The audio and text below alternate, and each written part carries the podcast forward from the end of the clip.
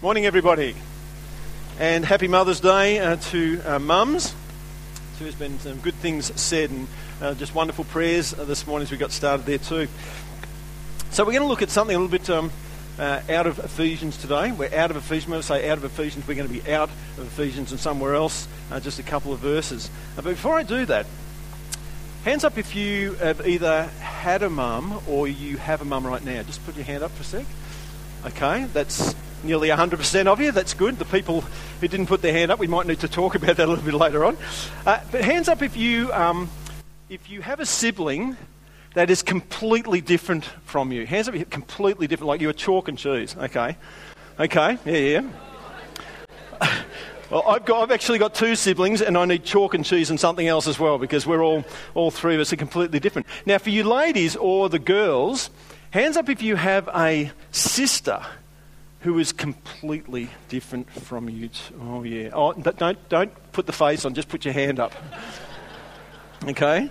Okay, so I think that you particularly are going to really uh, get hold of uh, what this story is about today, and I think some of you have probably already picked up uh, what we're going to be talking about. So grab your Bibles. I want you to walk past Matthew and Mark, get to Luke, get to chapter 10, and put the handbrake on around verse uh, 38 this morning, and we'll see what's going on. It's only four verses we're going to look at this morning, but there's some uh, very challenging as well as wonderful lessons to be learnt here, both on the Martha side and the Mary side of the coin, or the shekel, or the drachma, or whatever you've got in your pocket uh, this morning. And certainly that's been the case for me. I can tell you for sure, as I've read through just these four verses and dwelt on them, I have been hugely, hugely uh, challenged in my own uh, life. So I hope uh, the same happens for you. In fact, my prayer for you this morning, for all of us as we read and talk through what's going on here, is that God, through His Holy Spirit, will teach us, will encourage us, and even convict us of any sin that we need to deal with as well. It's important that we are aware that He may do that with us this morning to convict us of any sin that we need to have a look at so that we can be obedient. We can really start to line up with what God is and what He says. It's important for us that we line up, we agree with God. When we start um, spending time with Him in the Word and we start finding that we're agreeing what He says, that's a good thing. That's a good thing. It means that we're on the track uh, somewhere along the line there. So, as we do that, of course, our God is uh, continuing to sanctify us, and sometimes that really, really hurts sanctification process can really, really hurt sometimes too. But we do that so that we can become uh, more like Jesus and, in effect, bring glory uh, to Him. So, is that what you'd like to do this morning? Would you like to grow a little bit closer to Jesus? This is yes, this is no, this is confused. Yeah? Okay. That's great. Me too. Let's come to God together this morning with this attitude of heart. Let's really come before Him. Let's pray now. Our gracious and loving Heavenly Father, you are God and we are not. There is no one like you no one that can save like you do. We thank you for rescuing us from the dominion of darkness and transferring us into the kingdom of the Son you love, in whom we have redemption and forgiveness of sins. Lord, would you remind us again this morning what it means to sit at your feet, to learn from you, and to live in the grace that you have freely given to us in Jesus. Lord, that we might be attentive to what you are saying to us today, eager to listen and courageous to act on what it is that you're revealing to us about ourselves. Lord, would you be gentle with us this morning and yet strong with us? We ask in the precious name of our Lord and Saviour, Jesus Christ. Amen. Okay, let's go. So, Here's the deal. What's been happening in the last few verses in this book of Luke that you can see there? In the lead up to the story, in the last few verses, we've seen things like, um, well, obviously, Luke is uh, writing this for his friend Theophilus uh, so that he can know uh, about uh, Jesus too. And in fact, he's writing to us as well, which is really neat. So there's accounts and stories and events about Jesus from all these eyewitnesses that Luke has been talking to. There's been, we've seen miracles and healings and parables, uh, raising the dead. Just in the last couple of chapters before the one we are today, there's been a couple of people raised from the dead. We hear Peter's confession that Jesus is the Christ. And we've heard his teaching on loving enemies and not judging others. We see Jesus showing his divine authority by calming a storm merely by standing up and saying his words. And then we had the 72 that were sent out by Jesus, and then they come back and they're really excited and they're rejoicing uh, because they're saying, Lord, we, we, we perform miracles and we cast out demons. And Jesus says to them, Don't rejoice so much in those things, but rejoice in the fact that your names are written in heaven. So there's lots of lessons to learn. And then just before today's story, just before it, uh, we, have, we see Jesus messing with the head of a Jewish lawyer big time. In the story of the Good Samaritan, the, the uh, lawyer tries to ask him a few tricky questions, thinks he's pretty clever, and Jesus throws some great stuff back him and tells him a story about a good Samaritan. And for a Jew, the words good and Samaritan did not sit well together at all. They actually hated the Samaritans too. So we get to this point now at verse 38 in chapter 10, and Luke is continuing this orderly account. So why don't we read that together? I think it's up there for us. Now, as they went on their way, Jesus entered a village, and a woman named Martha welcomed him into her house. And she had a sister called Mary who sat at the Lord's feet and listened to his teaching. But Martha was distracted with much serving, and she went up to him and said, Lord, do you not care that my sister has left me to serve alone? Tell her then to help me. But the Lord answered her, Martha, Martha, you are anxious and troubled about many things, but one thing is necessary. Mary has chosen the good portion which will not be taken away from her. Over the last uh, few months, Jesus has been on his way. See, in that first verse, they were on their way. And Jesus has been on his way, setting out from Galilee, and he is heading towards Jerusalem uh, with his disciples, where he would be loved, hated, plotted against, lied about, betrayed falsely, accused, uh, beaten to within an inch of his life, and then ultimately he would finish up uh, dying on a cross, and three days later, rising victoriously uh, to life again. So when we read our first verse now, as they went on their way, Jesus' way was the way of the cross. And that's where he's heading when he walks into this very significant, insignificant little village. We know that the village is Bethany because of the people who were living in the house. We had Martha, and we have Mary, and we have Lazarus. Uh, Lazarus. And it seems that uh, Jesus spent quite a bit of time with them, indeed. In fact, it seems even in the last few weeks he was there uh, quite a few times as well. So we know we are in the little town of Bethany.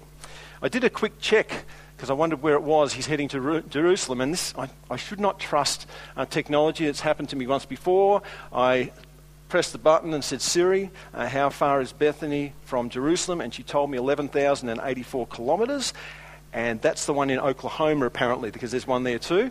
And so I asked her again, and this time she said 11,160 because there's also one in Colorado as well. So what I did was gave up on Siri and I went to a source that often people use that's called the Bible, and I found that in John 11 it actually tells us that the little town of uh, Bethany is two miles away. So we finally got that one uh, sorted out. So, what did I mean when I said uh, Bethany was like a significant, insignificant uh, little village? well, I did a little bit of research, and you can find out that uh, it was not a big metropolis at all. Quite a small little place, but three pretty important things in Jesus' life happened there. I didn't re- realize that there were three of them like this. The first one is, of course, that uh, Lazarus, uh, who lived in that town and lives in this house that we're going to be visiting today, died and was raised from the dead in Bethany too. So that's one of Jesus' miracles. So that's in Bethany.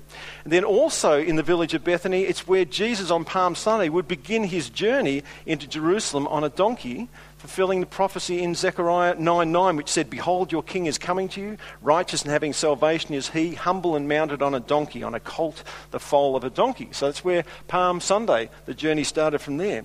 And the last one, Luke 24 50, tells us that it's also the village where Jesus ascended into heaven. And it says, uh, Then he led them uh, out as far as Bethany and lifted up his hands. He blessed them, and while he blessed them, he parted from them and was carried into heaven. So, for a small little village, it's got a pretty amazing portfolio of uh, significant events in the life of Jesus. So in this story, we've got three main people, okay? And although we're not told how many others are in the house, we assume that as they're going along their way, probably the disciples, possibly even some or all of the 72 may have been uh, with him too. So it may well have been a pretty uh, crowded house uh, that was happening at that particular time. And so, as we'd expect, Jesus is the main character in this story, and he makes a couple of very poignant and important statements for us to hear and to consider uh, in our own lives uh, too. And these are some of the statements I've certainly been uh, challenged by over the last couple of weeks as I've looked at this just four verses. Then we have Martha, who has a few things to say, and no doubt uh, she probably had a few things to say under her breath, I'm uh, suggesting as well, which you'll understand if you've not uh, read this story before. And then we have her sister, uh, Mary, probably her younger sister. We assume that uh, Martha is the older sister there. And she doesn't say anything in this particular story, but her actions are screaming out loud as to the type of person that she is. We know in the culture of the day, it's interesting actually, in the culture of the day, uh, women are normally married by the time they're about 16, 17, 18. But there's no mention of any husband uh, in this particular story. So we don't really know the status of Mary and Martha, uh, but we do know that they are in this house, house in Bethany and they are uh, friends of Jesus. And so this is where they're heading up. And we know they're friends of Jesus because John 11 uh, gives us a pretty good idea about this family's relationship with Jesus because it says, Now Jesus loved Martha and her sister and Lazarus. And that's pretty clear. In fact, it appears that probably outside uh, the disciples and probably the inner circle of the uh, disciples, these three people may well have been Jesus' best friends. Because it comes up quite a little bit and it's obvious that they are good friends. You know, because of this story, it's interesting, all the reading that you do and little bits and pieces, Martha gets a really bad rap. And I'm going to sort of look after Martha just a little bit uh, this morning. I think she, uh, she gets just such a bad rap. You know, like Mary's a good sister, she loves Jesus. Martha's the bad sister, she's the one who gets it all wrong. But that's actually far from the truth. Martha actually loves Jesus. She loves Jesus. She's kind to Jesus. When he comes, she's reliable. She gets things done. And verse 38 that we just read tells us who welcomes Jesus into her house? Martha welcomes Jesus into her house. You might say, well, that's okay, that's all doing things, but what about her faith, you know? Well, that's interesting too, because I uh, read something, I thought, oh, that's interesting. That sort of sounds the same as that. So let me compare the pair, uh, you might say. A couple of statements, one made by Peter to Jesus, and then one made by Martha to Jesus as well. Let's see what the spiritual state of Martha is. First, in Matthew 16, it says, When Jesus came to the region of Caesarea Philippi, he asked his disciples, Who do people say the Son of Man is? So he's asking that question. And so the disciples say things like, yeah, that's all. Some say John the Baptist, others say Elijah, some say Jeremiah or one of the, the prophets. And then Jesus asked them this question, But what about you? He asked, Who do you say I am? And Peter pipes up and he says, You are the Messiah, the Son of the living God.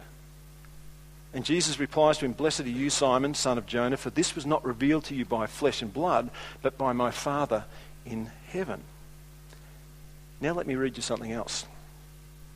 This time, it's going to be Mary, and what's happened is Jesus has just arrived in Bethany a bit late, they think, because Lazarus has died. And this is before um, Jesus is about to raise Lazarus from the death. But listen to what Martha says. Martha said to Jesus, this is in John 11, 17 to 26. Martha said to Jesus, Lord, if you had been here, my brother would not have died. Ding. Faith. If you'd not been here, my brother wouldn't have died. Ah, she believes that he can heal. But even now I know that whatever you ask from God, God will give you. Ding, ding. Even bigger faith. She still believes that even though he's dead, that God can do something. Does she mean that he can raise him from the dead? I think possibly. I think that's probably what she's talking about. And Jesus said to her, Your brother will rise again. And Martha said to him, I know that he will rise again in the resurrection on the last day. And Jesus said to her, one of these um, seven I am statements, I am the resurrection and the life. He that believes in me, even though he were dead, yet shall he live. And whosoever lives and believes in me will never die. Do you believe that? Now listen to her response. She says to him, Yes, Lord. I believe that you are the Christ, the Son of God, who is coming into the world. Sound familiar? Yeah. It's interesting, isn't it? It's, Mar- it's Martha's confession of who Jesus was. And remember that Jesus told Peter this was not revealed to him by flesh and blood, but by his Father who is in heaven. So I'm assuming that God has done the same thing for Martha. She recognizes who Jesus is. So Martha has a very real faith in Jesus. She loves him, he loves her. But does that mean that she's not going to get it wrong sometimes? Okay, let's get back to the Martha that everybody has a go at. No, of course. She's going to get things wrong. She's going to have a bad day. Are there going to be things in her life that she needs to work on that God needs to help her with? Yep, of course there is. Is she going to be dealing with sin? Yes, just like us, every day she's going to be dealing with sin. Anybody else know anybody like that? One, two, three, that's all pointed ourselves. Okay, that's good. And on this particular day, she gets it really, really wrong.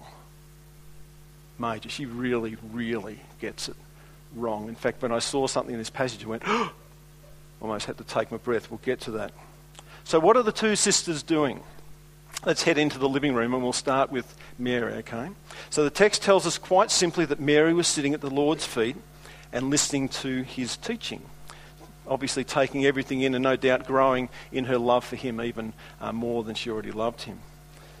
I've got to wonder, I was just thinking, I wonder if Martha had known what was going to be happening to Jesus soon in Jerusalem with his crucifixion, if she would have stopped what she was doing and maybe sat at his feet uh, too. But she didn't do that. And so here we have Mary. Mary's there, uh, sitting at Jesus' feet, enthralled, just taking the whole thing. If the Mount of Olives had split in half right then, she wouldn't even heard it. She was just that absorbed in what Jesus was talking about, what he was saying, what he was teaching uh, her. Martha, on the other hand, she sees all these people come into the house and bang, straight into work mode. She jumps straight into it. She gets, starts getting the house cleaned up, starts getting all the food ready, gets all the preparation done so that she can serve all of these guests. We actually see Martha three times in the New Testament. And you know what? Each time that we see her, she is serving. That interesting. And one of the times that she's serving, we know this time that Mary is sitting at Jesus' feet. One of the other times that it says Martha was serving, Mary, this time, is sitting at Jesus' feet again, but this time she's pouring some very expensive ointment on his uh, feet, made out of pure nard. And then she's rubbing and washing his feet with her hair. Now, interestingly enough, culturally, if you'd watched this scene, culturally, Martha's doing exactly what was expected of a woman in those days to get things prepared, to do all those sorts of things. I know some of you women are wincing right now, but that's just how it was uh, back at this time. We know now that it's the men that are doing all the work around the house, but that's changed. Oh, not in your house? so, culturally, the women, uh, Martha's doing exactly what the women would do at that time, right? It was Mary that had the whole cultural thing upside down. Because you see, in those days, a woman did not sit at the feet of a rabbi. You just didn't do that. It was not the done thing. And so this is an unusual situation. And if there'd been Jewish elders and things and they knew that Jesus was a rabbi, they would have looked quite sternly at her, wondering why she was actually doing that. But the reality is that uh, in fact, it was is it uh, Paul in Acts uh, 22. Uh, it says that he is sitting at the feet of uh, the teacher Gamaliel, and he talks about that as well. So this was a done thing. There was no schools as such. There'd be rabbis, and people would follow the rabbis. They might be invited into that group, and they'd sit and they would be taught by these people. But Jesus comes along and he busts the whole cultural thing apart. And we know that it didn't matter to him, man, woman, anybody wants to sit at his feet, they can do that. And Mary, right here, is taking advantage of that. We remember the story of Jesus sitting at the well, and the Samaritan woman is there, and he starts to talk to her, and she's even wondering why he would even bother to talk to her. Because Jewish people just didn't talk to Samaritans. But Jesus took all of that apart, and here we have Mary sitting at the feet of Jesus, enthralled, listening to what he has to say, totally against the culture of the day.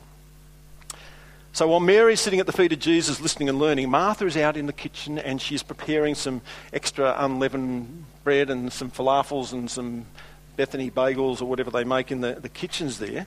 And suddenly, I'm taking a bit of poetic license here, suddenly she notices that Mary is not there helping her. Hmm.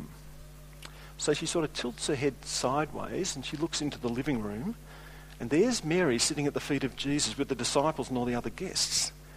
So Martha sort of trying to wave to get her attention because she thinks she should be in the kitchen helping her prepare. And so tries out this side a little bit. Maybe if I get peripherally over here, she might see me. But no, it doesn't seem to happen. So she tries it two or three times. And now she's starting to get annoyed because Martha's thinking, Mary should be out here helping me. How am I going to do all this myself? There's all these guests here. She should be in the kitchen. Hmm. So she goes to the shelf, poetic license. She picks up one giant pot. She picks up another giant pot. Clang! And she puts her head round the corner and gets a stern look by five guys, but Mary's still looking at Jesus, taking everything that he is saying. And that is the straw that breaks the camel's back. I always wanted to say that in a Middle Eastern setting. It's good, isn't it? Just thought of that then, actually. It's great. I love that. Martha has had enough. And now she's about to enter the living room with steam coming out her ears, okay? But also, what's about to happen is that Jesus is about to reveal what's going on in her heart. So, duck your heads, folks, because this could get angry and ugly right here, okay? So, verse 40. But Martha was distracted with much serving. And she went up to him and said, Lord, do you not care that my sister has left me to serve alone? Tell her to help me. Uh oh. Wow. Out of the overflow of the heart, the mouth speaks. And the overflow is now spilled all over the living room floor in this particular house. Do you realize what Mar- Martha's just done? Have a, have a look what she's just said. Have a look at it. She's just actually accused Jesus. And then straight after that, she's commanded him. This is the Son of the living God. This is the, the creator of the universe. And she's accused him and she's commanded him. If there was a lightning storm, I'm not going to stand next to this woman right now, I can tell you. First, she accuses him, Lord, you do not care. And then she commands him, Tell her then to help me. She's saying this to Jesus. Don't you care? Jesus could have easily said, don't care. Well, look, I've been pretty busy teaching and healing the sick and raising the dead, and I am going to go down to Jerusalem and die for the sins of the world, but hey, can I have another bagel? You know? And then she commands him, tell her to help me. You can tell they're sisters, aren't they?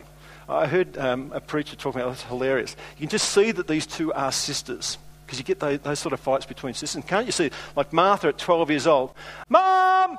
Mom! Mary's in the lounge room again singing worship songs and dancing around the place, and it's her night to put the table together. Don't you care, Mum? Don't you care? Well, with this accusation and demand made Jesus, Martha's heart has been instantly revealed right here. Okay? Because she just walked right up, and this is what she has said. I actually wondered what the crowd did, or I don't think she sort of sneaked up and whispered in Jesus' ear, hey, can I talk to you just for a minute? I rather suspect she just came straight in and said it. And it would have been easy for Jesus to rebuke her harshly, but look how he speaks to her. Keeping in mind that we know that he loves Martha and Mary, he loves them both. But he says to in verse 41 But the Lord answered her, Martha, Martha, you are anxious and troubled about many things. Now, probably to everybody else in the house, they saw Martha running around the place and thought, wow, what a woman. She's amazing. What a servant heart she's got. And the reality is that my suspicion is that she probably did serve with a great heart very, very often, but not today. Not today. Jesus today is discerning something different. He can see that Martha is serving now out of anxiety and not by grace and not because of her love for Jesus. It's a completely different serving that's going on here. He can see that she is serving out of wrong motives. Oh. Did that hurt you like it just hurt me? Serving out of wrong. I shouldn't do that. I've had three heart attacks. I'm going to pay for some people. sorry, family. Sorry. but it's true. Think about it. Some of you may have winced a little bit when I, when I said that, serving out of wrong motives. Let's think about it. Probably the types of things that were making Martha anxious are the same types of things that make us anxious as well. The first thing is she's anxious about what Mary is doing. Okay? Because she thought that Mary should have been doing what she was doing. In other words, she's putting her expectations on Mary. And how many times do we, even with our brothers and sisters in Christ, get anxious thinking that the other person, that person should be doing what I'm doing because this is the right way to be doing this, even in a ministry. They should be doing it this way. They should be thinking the way that I'm thinking. They don't actually say it out loud, but this is what goes on in their head. Why are they thinking that way? Sometimes their face tells the story, or their email tells the story of what's uh, going on. We want our own way, so we get anxious and then we get maybe a little bit argumentative. And maybe even we start making demands, and grace has gone out the door. And all of a sudden, it's not about Jesus and his ministry, it's about me and what I'm doing too. Guilty. Some of you are guilty. It can happen in ministries, I mentioned, and when it rears its ugly head, you often see things like selfishness and pride, a lot of accusing, accusing going on. The result, as I said, is that grace just goes out the door. Whenever there's an argument in a ministry that seems to be unresolved, quite often there is somebody wanting their own way, or they're anxious about something because they think it should be done a certain way, or we should be busy doing this, instead of sitting at Jesus' feet and asking him what it is that he would have us do whether it's in our own lives, whether it's in our ministry, or whether it's in uh, the complete church. And that's sin. Call it for what it is it's sin, and it can prevent ministries and churches or even relationships from really, really thriving. And Satan goes, Yeah, it's where I do my best work, right in here. This is something we need to be aware of. Put Jesus' ways first, not ours. And this is the hard bit throw our own pride and anger to one side. That can also be pretty hard too, because we've got hard heads, many of us. And then ask forgiveness, here's the other side of it, to ask forgiveness both from God and from the person or the group of people being sinned against. And guess what happens then? Victory. Right there, victory. There are so many battles going on, and so many times the victory is not won because we still want our own way and we want to butt heads and we are not giving up until we get our way. And that's a victory, but not for God. We need to be aware that sin is sin. Martha also might have been anxious about her house. Oh, how's it look? Does it look okay? Oh, there's a lot of people coming. I didn't know they're going to be here so quickly. Uh, what about the way we're serving the food? Is the food okay? Are we doing it the right way? Hmm. And to my mind, there one of the biggest struggles here is uh, being anxious about how we are impressing or pleasing people. Ooh, that just happened to me again. we sometimes choose to be people pleasers rather than God pleases, where in reality the people pleases, well, that lasts for a moment. And the pleasing God and following Jesus lasts for a lifetime. In fact, there are treasures in heaven for some of those things that we are doing. Whereas if we want the applause of man, that's going to be here and it's going to be gone like that and forgotten forever. If I gave us all three seconds of think time, we could probably come up with five personal examples each of how we've either tried to impress or please people before God. Not trying to lay a guilt trip on you because I'm throwing it at me as well, but it's true. This is what it is, and it's ugly, ugly sin. Many of us do it to different degrees too. One writer puts it really, really well. Listen to this. I think this is really very true and it can be deceiving for people, but it can also be deceiving for the person who is doing it as well. Listen carefully to this. This kind of anxiety is very subtle. It has a selfish root, but its fruit looks deceptively like unselfishness. It's the desire for approval dressed up to look like the desire to serve. It looks so much like the right thing that we start believing that it is the right thing. Wow, that is such a trap. Particularly if we want the approval of man. It's so true. But don't despair. Here's the good news all have sinned and fallen short of the glory of God. That's not the good news. It comes after that. We all sin. We know that. Nobody's ever not going to be able to not sin until uh, the day that we are with Jesus. I can't wait for that day. Cannot wait for that day. The thing is that you are not lost. God still loves you. And even if it's something you've been doing for years, this sort of behaviour, and even been uh, trapped in, but if you're being convicted of sin this morning, and I don't know how God works, I have no idea how He's working through His Holy Spirit in all of you this morning, but if He's convicting you right now of this type of sin, where you're trying to get the approval of man rather than the approval of God, maybe we need to deal with that. And the reality is, if you belong to Christ, if you don't belong to Christ, there's nothing you can do with it at the moment. You can just try and improve that, or maybe if you don't belong to Christ, you're enjoying that anyway. But if you don't like that and you hate that and you recognize it as sin, we can come straight to Jesus in genuine repentance and ask forgiveness and be set free and then turn around and head in the opposite direction and give glory to God for the things that He's doing in you. Not get the applause of man, but rather receive treasures from heaven. 1 John 1 9, we know well. If we confess our sins, he is faithful and just to, to forgive us our sins and to cleanse us from all unrighteousness. The part that I normally look at, and I was looking last night, I thought, no, that, that word there, I like that word. If we confess our sins, very important. He is faithful, yes, he is. And just to forgive, yes. Oh, hang on. And to cleanse us, to clean us up as well from all unrighteousness because we're not righteous ourselves. Our righteousness comes from Jesus, and He's the only one who can clean us up. So, to cleanse us from all unrighteousness. What a gift we've been given. So, what I'm going to do in the middle here, I'm going to stop right now because if God has been speaking to you, if He's been convicting you of anything this morning, if you need to get something right with Him in regards to this very issue, why don't we pause just for a minute?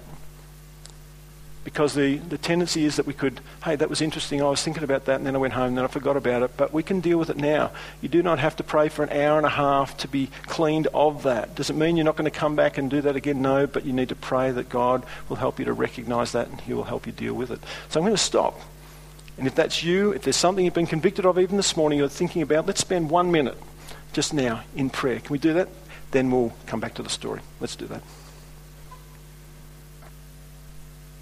Thanks for sitting at the feet of Jesus just for a minute in the middle of, all this. The next part of the story now, we're going to turn our attention to what Mary's been doing while Martha's been anxious and troubled by many things. Okay? So let's read some of the verses here. Um, uh, where are we?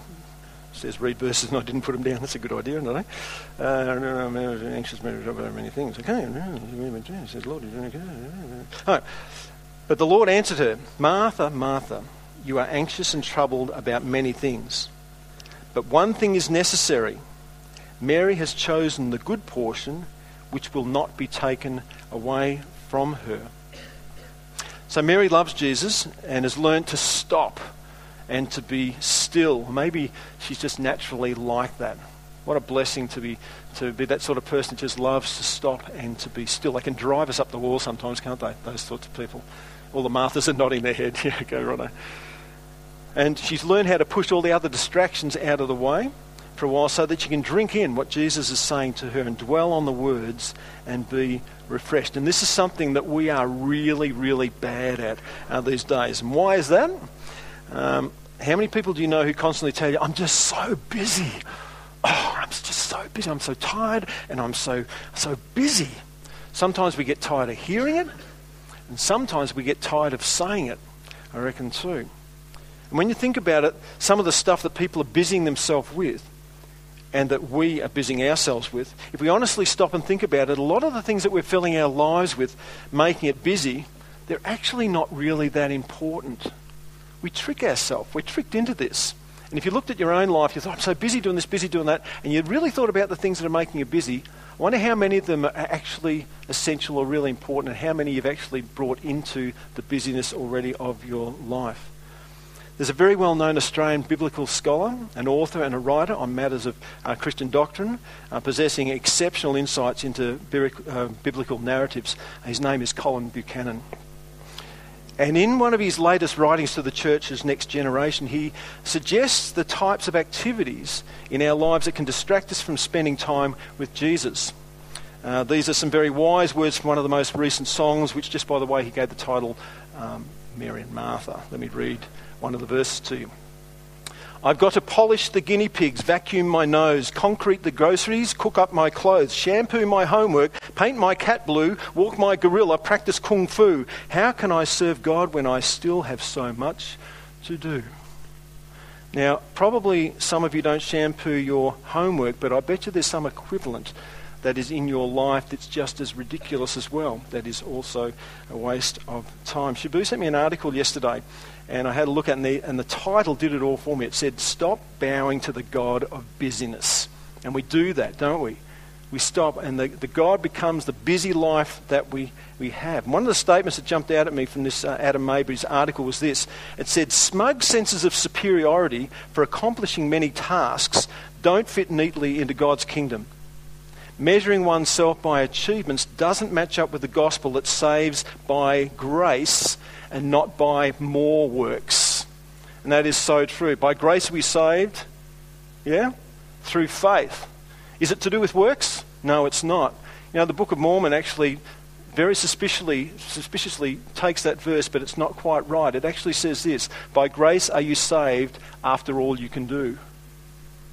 In other words, works is what's going to save you, not the grace of God. And we have to understand, we will continue to preach in here the grace of God because there's nothing we can do, folks. It's all about Jesus. It's not about anything that we can do ourselves. And so it's by grace uh, that we're going to be saved. Satan wants us to be so busy that we become distracted, spending time uh, from spending time with the Saviour, let alone our family or our friends. Business messes up our families too. We know that. Sort of racing wave the kids away we go, and the next thing we're at their 21st. Whew, how'd that happen? Don't let that happen. Some people even become too busy in their ministries, and that's really sinful. That's a rotten thing. When we get so busy in the church, I've got to do this, this, this, this, this, this.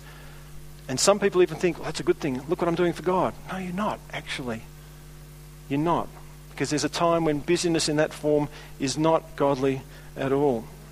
We need time to stop and spend time at the feet of Jesus by being in His Word, and spending extended time in prayer, extended time reading His Word, talking to Him, getting to know Him, growing in the knowledge of who He is, and spending time in praise and worship of the one who saved them. I remember one of the times that I enjoyed that most was at the top of a mountain in Switzerland, uh, Jungfrau it is, and Florina and I, we walked out on the snow, and I have never seen anything like it in my life. In my life. And I was actually in tears, and I just started to sing out loud. And I'm sure the German, German tourists beside me were wondering what I was doing, but I could do nothing but praise God for what uh, we were seeing there. So we need to stop and we need to recognize Him and to worship Him for who He is. It must really grieve our Father to watch us sometimes as we run around filling up our time with these things that slice into the time that we could be spending with Him. To spend time with the Lord is the good portion that Jesus said would not be taken away from Mary. And in the same way, when we spend time with Jesus, it will not be taken away from us too. There's value in that. There's eternal value in spending time uh, with Him. John Piper uh, says, it's the thing he's been saying for years, that God is most glorified in us when we are most satisfied in Him. You know what He loves us to do? He loves us to sit at His feet, to read, to communicate with Him, to love Him, to adore Him. And God is most satisfied with that. He loves that. He's glorified in that work.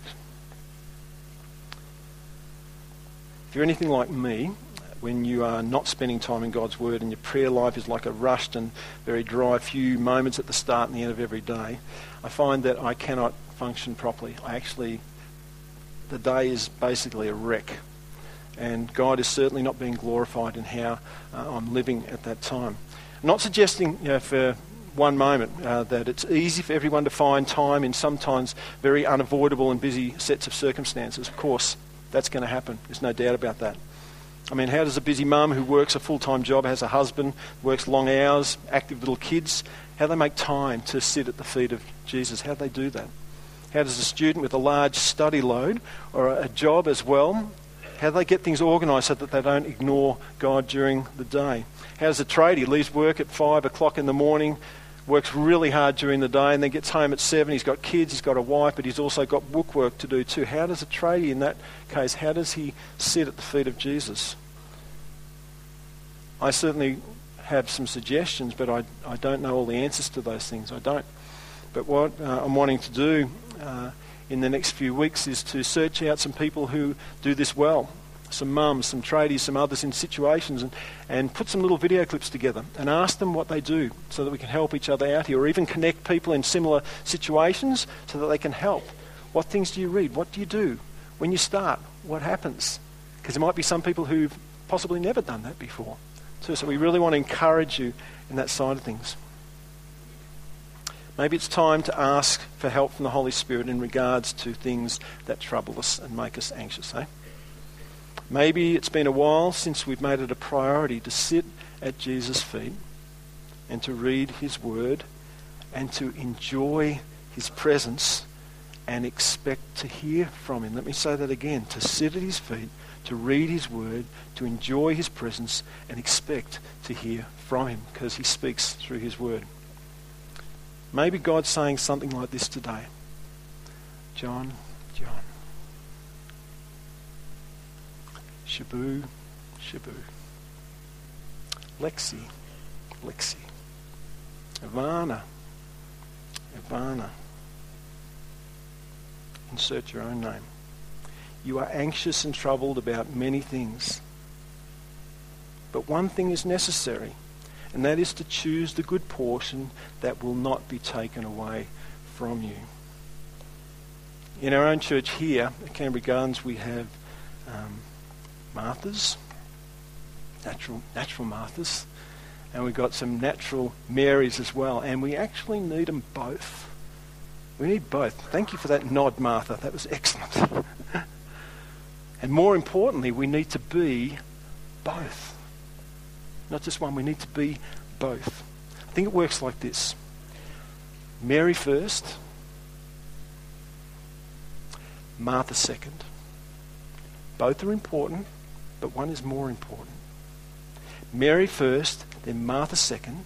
In other words, spend time with Jesus and then get stuff done in order so that when you're getting stuff done, you're still thinking about Jesus. Okay? That's how Mary and Martha work in tandem. We need to have Mary's heart and Martha's hands so we can worship like Mary and we can work like Martha. Let's pray. Lord God, I want to thank you for making us just the way you've made us. And thank you that in your great mercy and love you have searched us out, revealed yourself to us, and through the precious blood of Jesus saved us. Lord, we desire as your children uh, to worship you with both our hearts and our hands. And we would ask that you teach us how to do this because we're not always good at it. Help us, Lord, to stop and to be still before you, to sit at your feet, to learn from you, and to worship you. Father, that we might see clearly what you're saying to us, that we might have the courage and obedience to follow Jesus, and in doing so, bring glory to your name. We love you, Lord, and we thank you for being with us and leading us and teaching us this morning. In Jesus' name. Amen.